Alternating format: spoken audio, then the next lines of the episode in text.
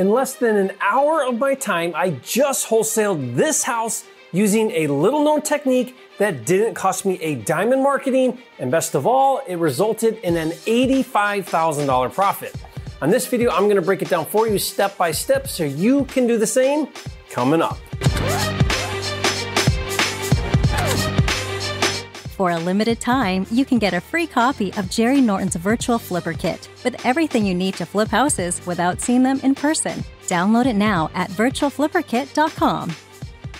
If you're new here, my name is Jerry Norton. I've been a full-time real estate investor now for almost 18 years. Amongst other things, I specialize in flipping houses all across the country, and I've helped thousands of new investors get into the game of flipping and create six-figure and even seven-figure incomes. If you want to learn how to flip houses so you can live your dream life, be sure to subscribe to my channel and click the bell icon to get notified when new videos are released.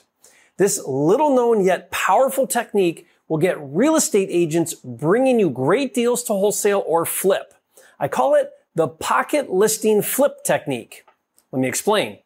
Just like wholesalers, real estate agents do marketing and advertising and they rely on referrals to get new listings with sellers. If an agent is successful, a seller will agree to pay commissions and sign an exclusive listing agreement, which gives the agent the right to market and sell his property for a period of time, usually six months. Now, in most cases, the houses are a good fit for a retail buyer, but sometimes these properties are distressed and in disrepair and not a good fit for a retail buyer, or the seller has a pressing issue and needs to sell the property quickly and doesn't have time to do traditional marketing for a buyer. Now, in those situations, the ideal scenario is a fast closing with a cash buyer. Let me give an example of a situation that happened to me. Recently, I got an off-market seller lead, and while on the phone with the seller, I Googled the address of her property and I noticed that it was an expired listing. That means it was listed for sale on market with an agent, but never sold, and then the listing expired, and now it's off market. So I said to the seller, Hey, I see you tried to sell your property on market, but it never sold. What happened? She proceeded to explain how she got several offers and went under contract two or three different times, but in all three cases, the buyers needed FHA financing, and during the FHA inspections, the roof didn't pass. It wasn't leaking, but it needed replaced. And since this home was like an $80,000 value, the ideal retail buyer needed FHA financing. So the property never sold, and here it was eight months later, the seller is talking to me, a cash buyer. Now, shame on this agent for not knowing what to do and how to handle that situation.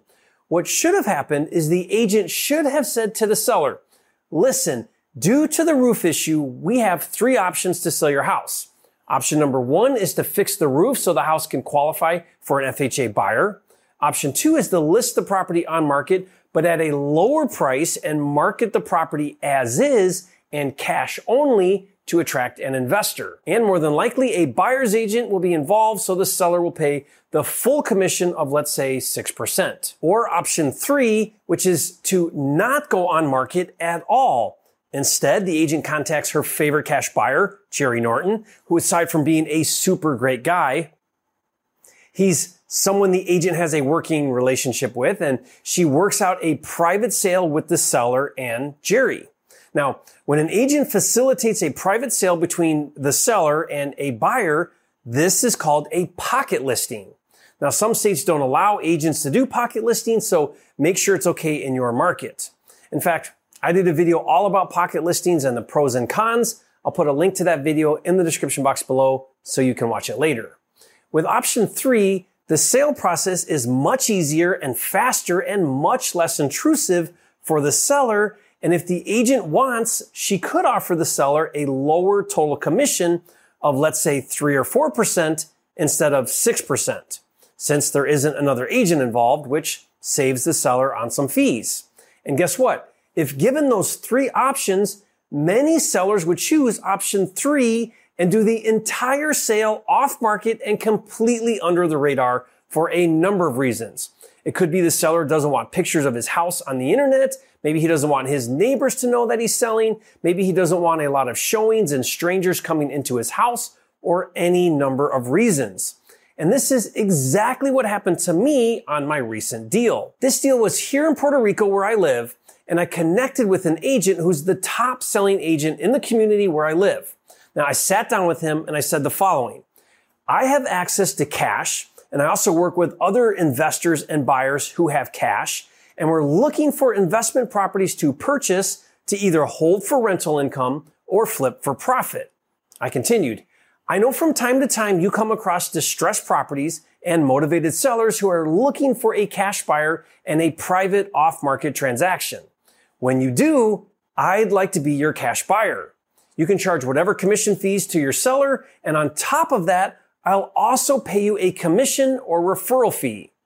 Now, I'm licensed so I can do that. Make sure you find out what you can and can't do with paying referral fees to agents. So here's what happened. About a week after that conversation, this agent called me and said he had a seller who wanted a quick private sale and was looking for a cash buyer for 500,000.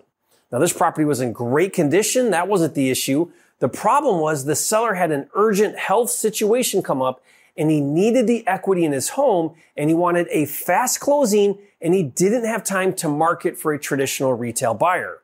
He basically told the agent, find me a cash buyer who can close fast and I'll sell it for 500,000. So this agent brought me the deal, which was a great deal, and I agreed to buy it for 500,000 cash and we signed a contract.